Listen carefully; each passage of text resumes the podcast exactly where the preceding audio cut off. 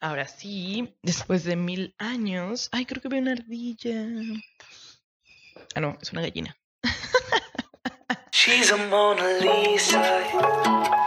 Everyone's lining up to see her. She's a Mona Lisa. Todos y buen día. Me da muchísimo gusto volver a estar con ustedes una semana más. Espero que estén disfrutando mucho de su café, de su agüita, de su trabajo, de su cama, sea donde sea que estén. Espero que estén en verdad muy, muy bien. Eh, la semana pasada no tuvimos podcast, pero esta sí. La idea es hacerlo una vez a la semana y gracias por seguirnos, gracias por estar aquí, en, aquí y en Instagram y pues recuerden que este es un espacio libre donde hablaremos de moda, de estilo, de educación, de pasarelas, de tendencias, de vintage, de retro, de contemporáneo y prácticamente de cualquier tema que se nos venga a la mente para platicarlo con ustedes. Bienvenidos a otro capítulo más de Viva la Podcast.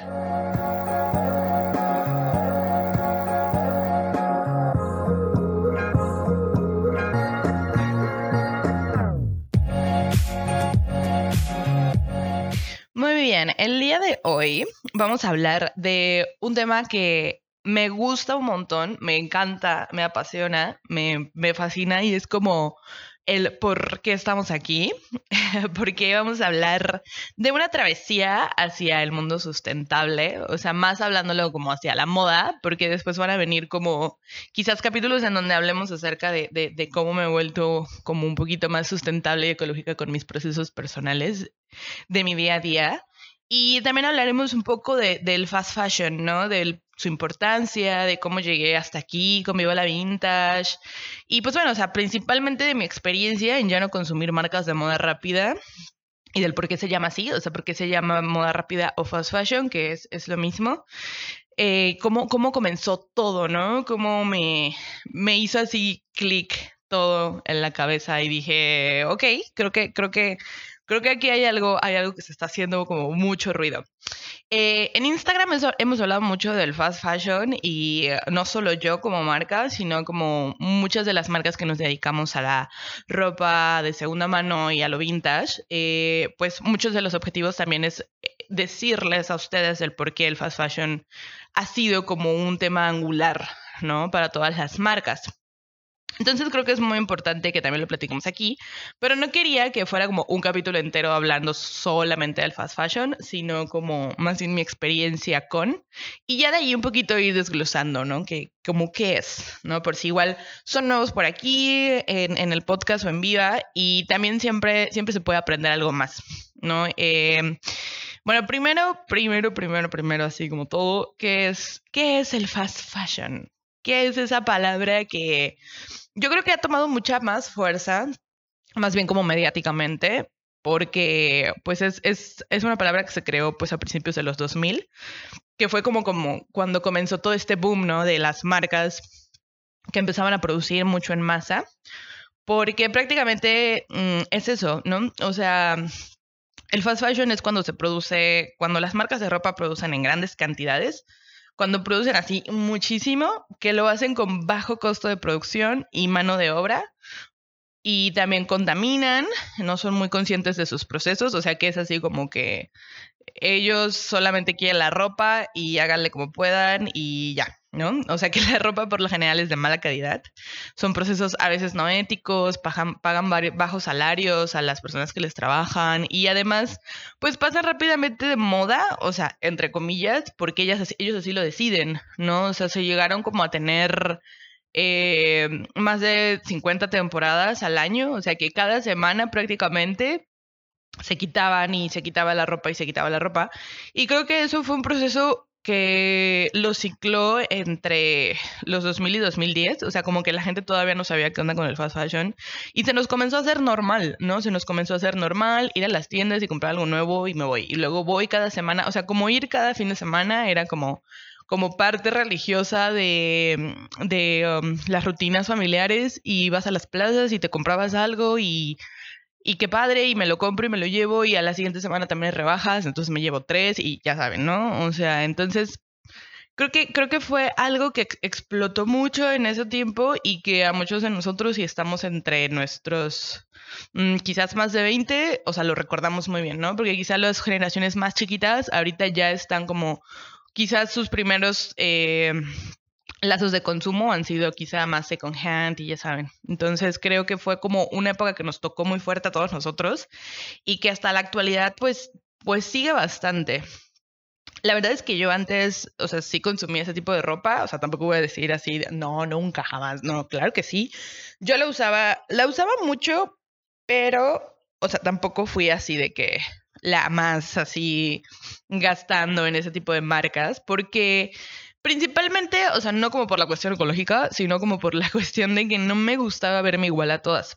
O sea, no me gustaba como, como, o sea, yo decía, a ver, o sea, si en esa tienda hay como 50 de estas blusas, va a haber 50 niñas allá afuera que la van a estar usando, ya saben, ¿no? Acá su tía súper, súper piqui de, no, yo no me quiero ver igual así a 50 niñas en mi ciudad allá afuera, aunque era así como muy poco, muy poco probable que me las fuera yo a encontrar, ¿no? O sea, siempre que, el, ya saben, en la prepa así de que día libre para venir vestidas, era así tu temor de olvidarte del uniforme y llevar el uniforme puesto, o sea, olvidar que tenías que ir de civil y llevar el uniforme y que fueras así como buleado porque se te olvidó que podías ir de civil, o como niña encontrarte así con otra chica que fuera vestida igual a ti, o sea, era así como de, no, esto no puede pasarme, ¿no? Bueno, ya. Entonces, digamos que eso fue como, como mi, mis inicios con el fast fashion, pero cuando comencé cuando comencé a, analizar todo esto, sí me di cuenta que tenía muchas prendas eh, así, principalmente quizás chamarras en mi caso. Creo que era como la pieza que más se repetía que compraba yo en ese tipo de tiendas. Y, y también, antes de comenzar Vivo la Vintage, hice una pequeña como investigación, solamente como para tener fundamentos, eh, fundamentos de, de, como más tangibles, ¿no? Hice una investigación porque dije, bueno, ok, quiero saber las personas cercanas a mí cómo visualizan este tema, ¿no? Y, y también para saber cómo por dónde voy a, a, platicar con ellos o como por dónde voy a, a saber, eh, digamos, cómo, cómo hablarles y cómo identificarme con ellos para ver si ellos saben de este tema o no y para que yo también investigue, ¿no? Claramente. Entonces fue como muy, muy interesante porque fueron 50 amigos y conocidos, eh, porque también me parece muy importante que las personas más cercanas a nosotros, o sea, las personas que digamos predicamos esta cuestión del fast fashion, serían como de los primeros que ya deberían saber que ondan con el fast fashion, ¿no? O sea, sí siento que es como muy grande parte de nuestra labor. No como chocarlos, porque a mí tampoco me, me gusta así como de, te vengo a hablar de la palabra del fast fashion, pues no, ¿no? Sino más bien como pues como platicarles, ¿no? En buena onda. Yo nunca he tratado de ser así como de, ay, usas fast fashion. O sea, no, no, no hay que ni categorizar, ni catalogar, ni cada quien tiene como sus, sus, eh, sus propios gustos y sus decisiones y está padre. Simplemente informarles, ¿no? Del por qué tú ya consumes de otra forma o cuáles son como los riesgos, etcétera. Y de estos 50 amigos, o sea, fue como muy interesante porque pues obviamente todos fueron muy sinceros y la verdad es que eh, digamos como que la mitad de ellos sí sabían que era fast fashion, pero ya no sus afectaciones, ¿no? O sea, sí fue como, o sea, sí sé que es, que se produce mucho y bla, bla, bla, pero, o sea, no, no sabían como del impacto tan fuerte que, que tiene el fast fashion. Y de esas 50 personas, en total, en promedio, se sacó que más o menos 12 prendas eran las que nunca usaban en su closet, así que tenían como guardadas y yo nunca las voy a usar. Y también salieron datos muy interesantes como que sabían que era el fast fashion, pero que no sabían que, que era el slow fashion, que es como lo contrario, ¿no? Que es como el producir eh, más lento y producir como eh, sustentablemente, ya saben. Entonces fueron como, como datos que sí me causaron ruido porque dije, ok, entonces quiere decir que, bueno, e, esta investigación fue hace como año y medio que empezó la marca. Entonces yo creo que estaría padre quizás volver a hacer otra no sé, cuando la marca cumpla dos años o así, para ver qué tanto quizás ha permeado como este, esta temática en ellos y buscar quizás más personas nuevas también para ver cómo están con la información de este tema. Y aparte, recuerdo que hubo, una respuesta que me pareció muy divertida porque decía, bueno, fast fashion ha de ser como vestirte súper rápido un día y así, ¿no? Yo dije, ok, estuvo creativa su respuesta, ¿no? Dijo, bueno, a lo mejor no sé qué es, pero me, me, me lo voy a ir como literal a lo que me suena, ¿no?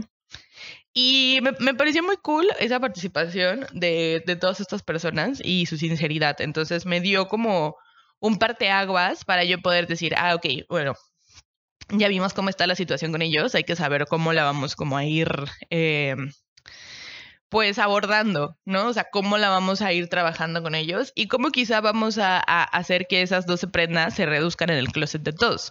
¿No? O es un trabajo como en conjunto y es un proceso que lleva tiempo, ya saben, yo creo que, creo que gracias a Viva la Vintage me di cuenta que hay muchísimo más detrás, o sea, hay mucho más detrás del fast fashion. Justamente esto de solo saber qué es el fast fashion, a clavarte un poco más y, y decir, ok, o sea, esto es un mundo gigante y estas son afectaciones increíblemente amplias. Y todo comenzó como, o sea, en 2013 hubo como un boom, ¿no? O sea, 2013 fue como la fecha que todo el mundo volteó a ver al fast fashion y todo el mundo volteó a ver a, pues a otros continentes donde también se estaba como sobreexplotando a la población y todo comienza como en Rana Plaza, que si, si buscan fast fashion y si ustedes les llama la atención la palabra fast fashion y quieren saber más y googlean, creo que va a ser como de las primerititas cosas que les va a aparecer. El 24 de abril de 2013, o sea, hubo un accidente muy fuerte en Bangladesh, donde esta, o sea, Rana Plaza era un lugar donde se maquilaba, o sea, era un edificio donde había como, sí, varias cositas, pero aparte había como varias... Eh, varias industrias donde justamente maquilaban para marcas como Zara, como Bershka, como H&M, etcétera, ¿no? Entonces, eh, esos trabajadores ya habían reportado que, pues, o sea, el edificio crujía y no estaba así como que muy bien hecho, ¿no? Pero no se les hizo caso y ese día el edificio, pues, no aguantó más, se colapsó y, pues, obviamente muchísimos de los trabajadores estaban dentro. Entonces, hubo más de mil muertos, miles de heridos y todavía hay cientos de desaparecidos que nunca lograron encontrarse. Entonces, creo que esa fue como como parteaguas, una tragedia muy lamentable, pero parte aguas a que el mundo volteara a ver qué estaba pasando allí. De hecho, hay muchos documentales, o sea, como partiendo de esta situación, hay, hay varios documentales. Uno de ellos es The True Cost, que, que creo que redacta muy bien lo que pasaba como en ese entonces, porque creo, o sea, fue inclusive antes, creo que el, documental es de 2015, no estoy muy segura. E inclusive hay varios em, documentales de youtubers como ya más actuales y te das cuenta, o sea, es increíble ver como ambas versiones, porque te das cuenta como los chicos de Trucos pudieron como entrar súper bien a las fábricas y pudieron como retratar todo y se veía exactamente que pues cómo era la industria y que no estaban como tan bien eh, protegidos y hasta ellos mismos te decían, no, pues es que los costos se bajan, o sea, e, era, fue como algo de lo, de lo más impresionante, los costos se bajan más porque siempre hay quien se baje más, o sea, existe tanta necesidad de, de producir para las personas para poder comer que si no sé, la prenda te cuesta hacerla dos pesos, siempre hay alguien que te la va a dar a un peso, siempre. O sea, siempre hay alguien que se baja todavía más para que te vayas con ellos. Entonces es como increíble esto porque, pues obviamente los empresarios, si ya saben eso, o sea, ellos se van a ir así como ahora sí a la yugular y van a esperar a que te super bajen los precios para terminar estando contigo y si de por sí ya es difícil, ¿no? O sea, mantener a esas familias porque no se les pagan buenos salarios, ahora cuando todavía las empresas se bajan más porque obviamente a ellos les conviene, es una situación muy cíclica. Entonces, les digo, es muy increíble ver eso en ese documental, a ver los documentales actuales. Hace poquito un chico que es español, en estos momentos, no recuerdo quién es, pero se lo voy a poner, se los voy a poner en las historias de Viva. Les voy a, les voy a hacer unas historiecitas y ahí les voy a poner ese documental porque es buenísimo. Ese chico, aparte de que en, en el video dice así como de, ay, a ver si nos dejan pasar. Y pasaron así como si nada. Fue así como, ok. Porque justamente por lo mismo, o sea, la, la ciudad de Bangladesh ya está así como muy, o sea, eh, empezaron a ser como muy picky al dejar entrar a ciertas personas porque pues saben que mucha gente va a eso, mucha gente va a ver qué está pasando en Bangladesh, ¿no? O sea, y a grabarlo y a documentarlo. Por lo mismo, o sea, estos chicos eh, se encontraron con, un, con una persona que vivía allí, con un chico que les ayudó que vivía allí, porque él también así como que quería, ya saben, que destapar la verdad, pero les fue muy difícil, o sea, fue muy difícil para ellos encontrar así, así como, aquí está, aquí está la, la grabación que dice todo, ¿no? Porque la gente ya sabe, o sea, yo creo que ese video de tener a lo mucho uno o dos años que lo hicieron y la gente ya sabe que decir así, siempre dicen así como, ay, no, no me pagan más, cuando ellos saben que no, que les pagan mucho menos, o sea, ya los empiezan como a entrenar para que, o sea, como diciendo, ya el mundo sabe cómo los tratamos, así que no hagamos más de esto. Entonces se dice, o sea, ellos, los mismos trabajadores dicen que, que, trabajan bien y que les pagan bien y que no hay problema y cuando hay niños que están trabajando, o sea, ellos, eh, o sea, ellos dejan de trabajar cuando los vienen a grabar o así, o sea, los niños se quedan así como de, ah, no, yo estoy aquí nada más jugando porque mi papá viene a trabajar, ¿eh? Yo no estoy trabajando, no se la crean, ¿no? O sea, situaciones así. Entonces, es, es lo que les digo, es muy interesante ver cómo ha evolucionado esta industria, no porque, no porque a lo mejor ya tengan... Eh, una mejor conciencia de sus trabajadores, sino porque han adoptado el decir, ok, pues si ya saben lo que está pasando, vamos a intentar ocultarlo más, ¿no? O sea, que es como... Ay, una locura completa. Y pues realmente no, no, solo acaba allí, ¿no? O sea, aparte de que, imagínense, ¿no? Si estas industrias no le ponen atención a sus trabajadores, que son los seres humanos, pues tampoco le ponen atención a, al costo como ecológico que conlleva, ¿no? Muchas veces nos dicen, no, pues tu prenda costó hacerse eh, 20 pesos y ellos te la venden a 100 pesos, ¿no? Porque dicen, ok, si me costó 20 pesos hacerla, si la vendo a 100, pues de todas formas le gano un montón. Y 100 pesos para la persona que la compra es súper barato, ¿no? Entonces nosotros decimos, ah, pues vale 100 pesos, ok, deme 5, ¿no? No hay problema. Pero nunca nos preguntamos como, como qué ¿Qué, viene dentro de todo ese costo de hacerla? O sea, ¿qué significa esos 20 pesos de costo de producción que conlleva? O sea, con esos pesos, esos pesos, perdón, esos 20 pesos le pagan a los trabajadores, eh, le pagan a las industrias, pero además esos 20 pesos cuesta eh, el talar árboles, el contaminar aguas y las enfermedades que se dejan en esos lugares. ¿Por qué?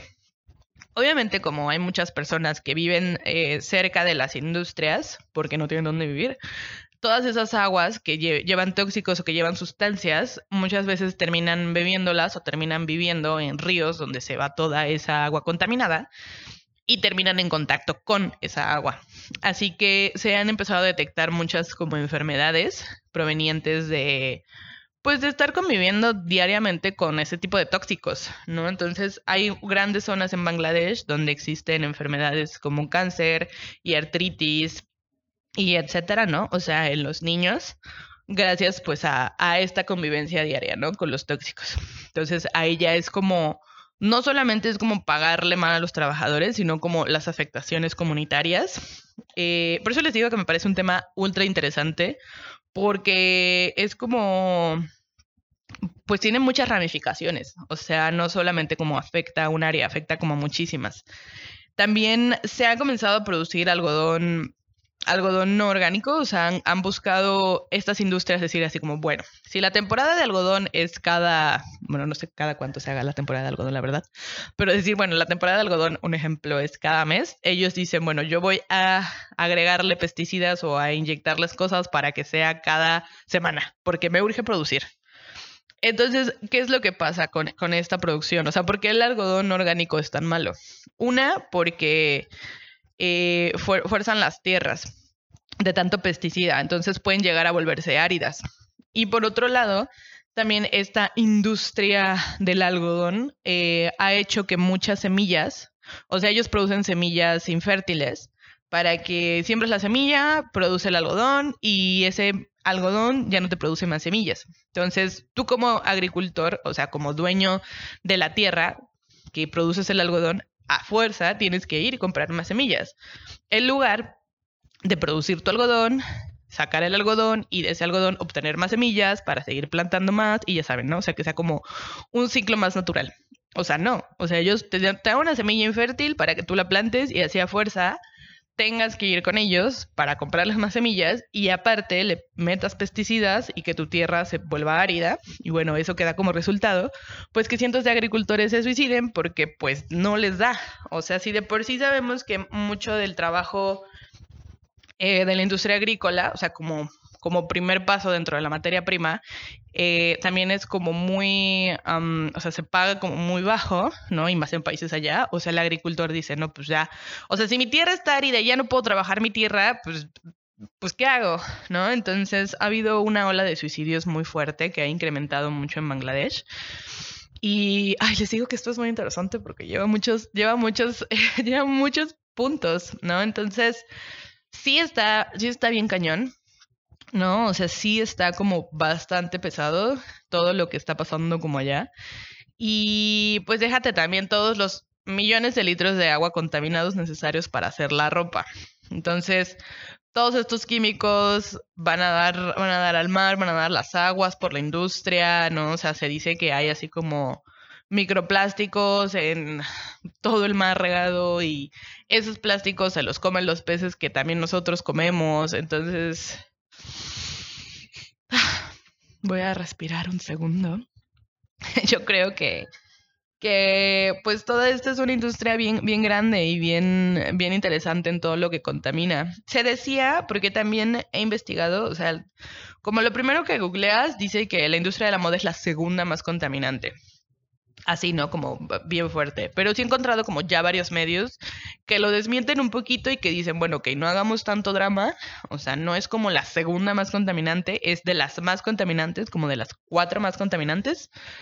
Pero digo, aún así, ¿no? O sea, aún así contamina un montón, ¿no? O sea, no hay que desmeditar el, de, el hecho de que la industria de la moda es de las que más contaminan en el mundo y de la que más genera problemáticas también.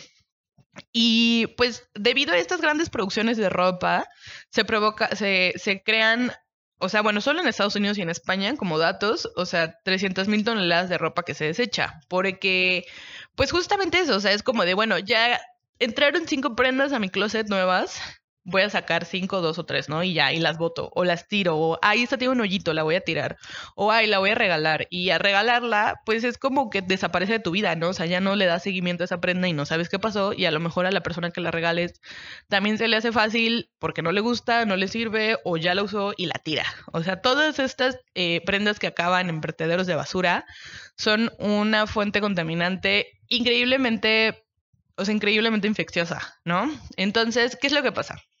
Yo me deshago de mi prenda, ya jamás pienso en ella, adiós, se fue, llega a los vertederos de basura y lo que hacen es juntar y separar la tela, o sea, y esas telas también tardan muchísimos años en descomponerse. Y esas telas se vuelven un, caldo de infección porque pues llueve, se les queda el agua, hay bacterias, y cuando hay grandes, grandes piezas de ropa, lo que los gobiernos hacen es decir, bueno, hay muchísima ropa en los vertederos o hay muchísima ropa así que ya no se va a usar o hay muchísima ropa, inclusive la de contrabando, porque cuando llegan así de que camiones con paca y son ilegales o así, los, los gobiernos dicen pues quémenla. O sea, esa prenda es ilegal, esa, ese camión de ropa viene con ropa ilegal o hay muchísima ropa en vertederos, hay que quemarla adiós. O sea, esa es como su manera así fácil de deshacerse de la ropa. Y crea grandes, grandes emisiones de CO2, ¿no? O sea, el quemar la ropa es como, dude, why, ¿no? O sea, imagínense que haya un camión así lleno de prendas vintage y que el gobierno diga, no, pues quémela. Ay, no, me muero. o sea, que, que, o sea, no, yo sí me pongo a chillar, yo creo, ahí enfrente de, bueno, no del camión, porque no van a quemar el camión, pero, pero así enfrente de los montones de ropa, sí, sí ha de ser como como un como un rollo así gigante, gigante, gigante, pero bueno. Yo no quería como super extenderme con el tema del fast fashion, pero es un tema bien interesante y que seguramente me faltaron mil cosas por hablar. O sea, justamente lo que no quería era como tener un, un podcast así de puro hablar mal allá, del fast fashion, pero es, es muy necesario y es un tema que yo creo que este podcast debe tener. O sea, es un tema que debe tener sí o sí, porque es el por qué, ¿no? O sea, es del por qué estamos aquí. Y pues poco a poco fui siendo más consciente de mis compras, obviamente ya sabiendo esto, y también de aquello que quería transmitir con la ropa que vestía, ¿no? O sea, fui dejando como naturalmente de ir a tantas tiendas departamentales y adentrarme como al mundo maravilloso de la segunda mano. O sea, no estoy diciendo que, que, que, lo hagan, ¿no? O sea, sino que se den más bien una oportunidad responsable a aquello que, que quieren comprar o que compran. O sea, creo que Creo que todo empieza cuando te das el chance de consumir segunda mano y que te das cuenta de que es muy bonito como, como intercambiar este dinero con personas reales y con personas que sí puedes conocer, ¿no? Y justamente esos son unos de los beneficios que también quiero hablar, quiero, quiero como tocar ese punto de los beneficios del consumir segunda mano o sea, para empezar es, es, o sea, es, es, barata, o sea, es económica. Y si, y si no, o sea, te explicamos el proceso del por qué, o sea, del por qué lleva esos precios, ¿no? Muchas personas, hay, hay como ahorita una pequeña polémica entre muchas personas que dicen que a veces les termina costando más una prenda de segunda mano que las prendas de fast fashion, ¿no? Por ejemplo. O que por qué pagan más cuando la ropa vale menos y etcétera, etcétera. Pero pues justamente es, es, labor de los bazares explicar el porqué de nuestros procesos, ¿no? O sea, del ir a buscar la ropa, del lavarla, del curarla, del tenerla, de inventariarla, de fotografiarla. O sea, es un ciclo gigante. Y pues ahí es cuando entiendes como el valor, ¿no? De el por qué te están dando la prenda de ese precio. Y es como más chido, como les decía, darle tu dinero a una persona que es emprendedora y que sabes que se la rifó para encontrar una prenda que otro beneficio es ese, que es uno en un millón. O sea, de esa prenda es muy raro, muy raro que te encuentres otra igual. Y si encuentras otra, solo va a haber como acaso una o dos allá afuera y ya, ¿no? O sea, es muy, muy difícil. Bueno, en el caso de las prendas vintage, ¿no? O sea, que es como más a lo que, a lo que yo me dedico.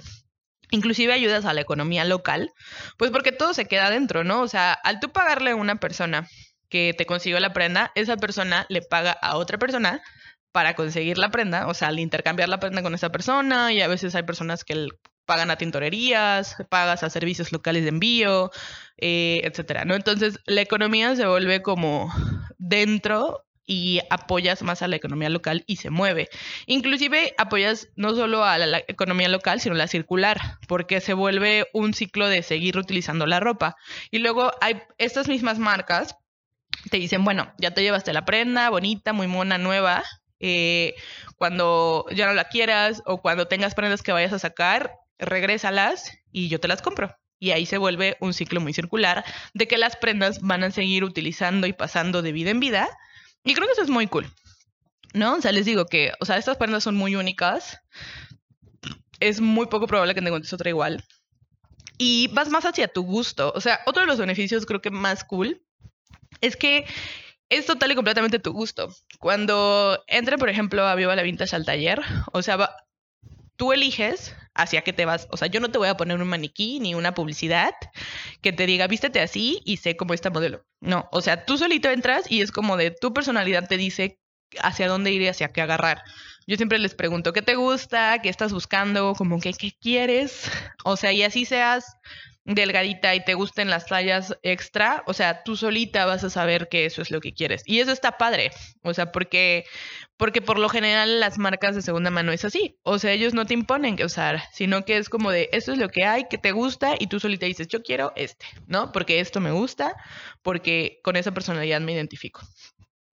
Y, o sea, ¿qué podemos hacer también como para...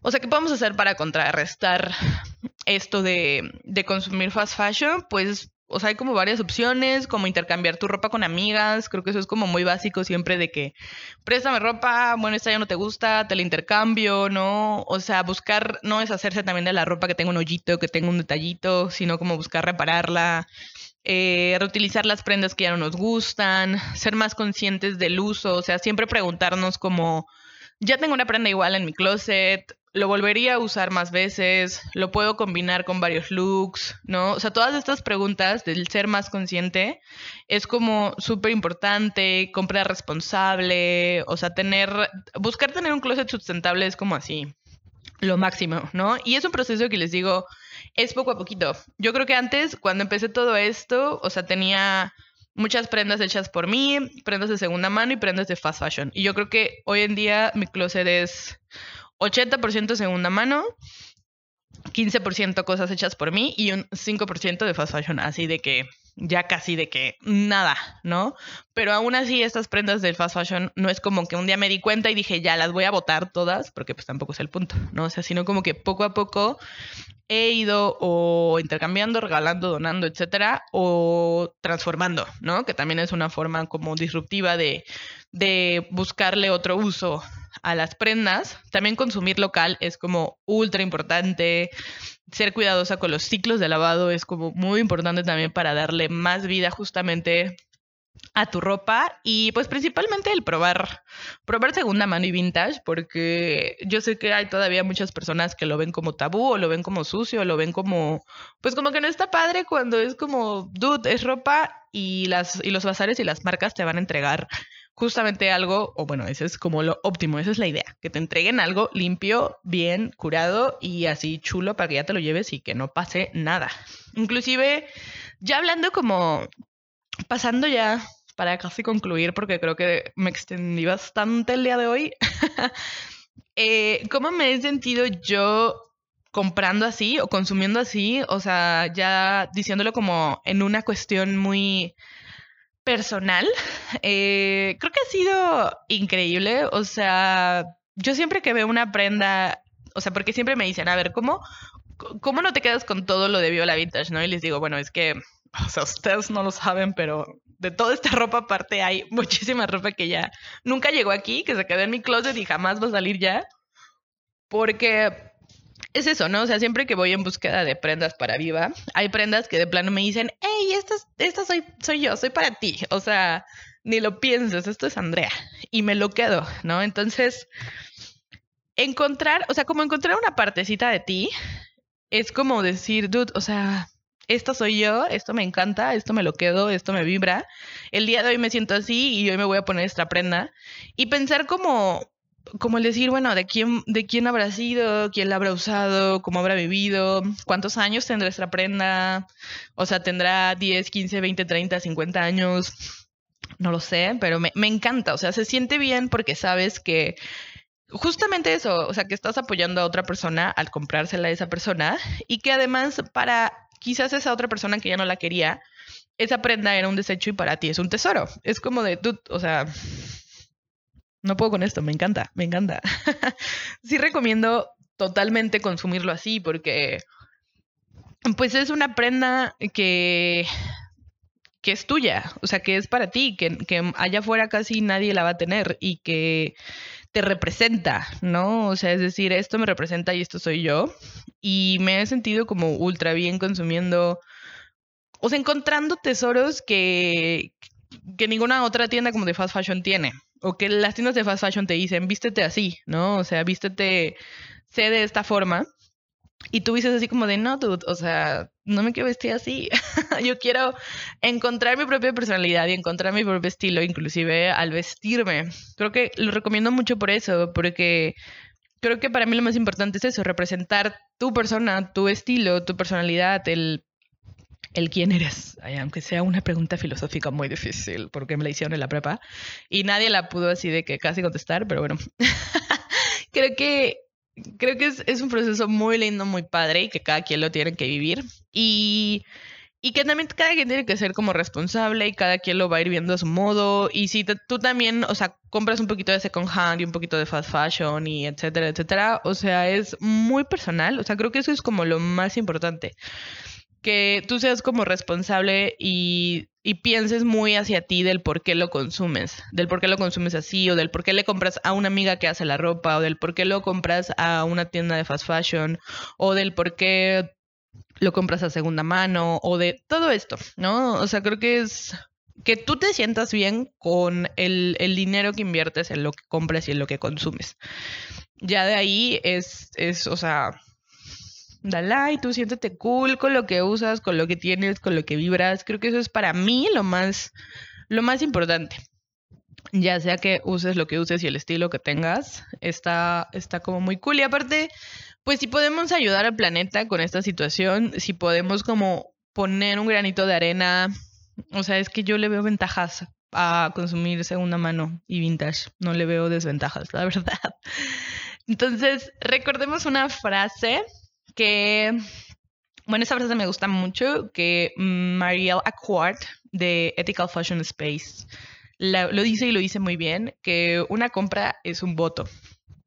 Así que piensen muy bien a quién le van a dar su voto, su fidelidad, su dinero, su confianza, porque pues tiene, tiene, impacta mucho, ¿no? O sea, en, en, en muchas áreas, ya lo vimos. Y bueno, creo que, creo que el día de hoy me extendí un poco, pero me encantó. Siento como que saqué, saqué todo lo que necesitaba sacar del fast fashion y seguramente me faltaron muchísimas cosas más. Pero pues gracias por quedarse, gracias por escuchar otra semanita más el podcast. Si les quedan dudas, si quieren platicar, ya saben, pueden escribirnos en arroba viva la vintage mx. Y gracias, gracias por estar, por existir, por consumir fast fashion, porque no, por consumir, no, fast fashion, no. por consumir second hand y vintage. Ay, ya ven, creo que me hace falta más café. Por consumir, eh, por consumir responsablemente. Creo que eso es como mi mayor agradecimiento porque igual por algo les llama la atención el, título, por algo quieren saber más del tema, así que espero haber resuelto un poquito de las dudas o haberles como dejado un poquito más acerca de, de, este camino con la moda rápida, porque siempre aprendemos, ¿no? Siempre aprendemos un poquito más y yo aprendo mucho de ustedes, de todo lo que me platican y les agradezco, les agradezco una vez más el haber estado aquí, que tengan un lindo día o linda noche o linda mañana, sea el momento en que nos estén escuchando. Y pues bueno, nos vemos la siguiente semanita, si todo sale bien, en un episodio más de Viva la Podcast. Saludos, bye.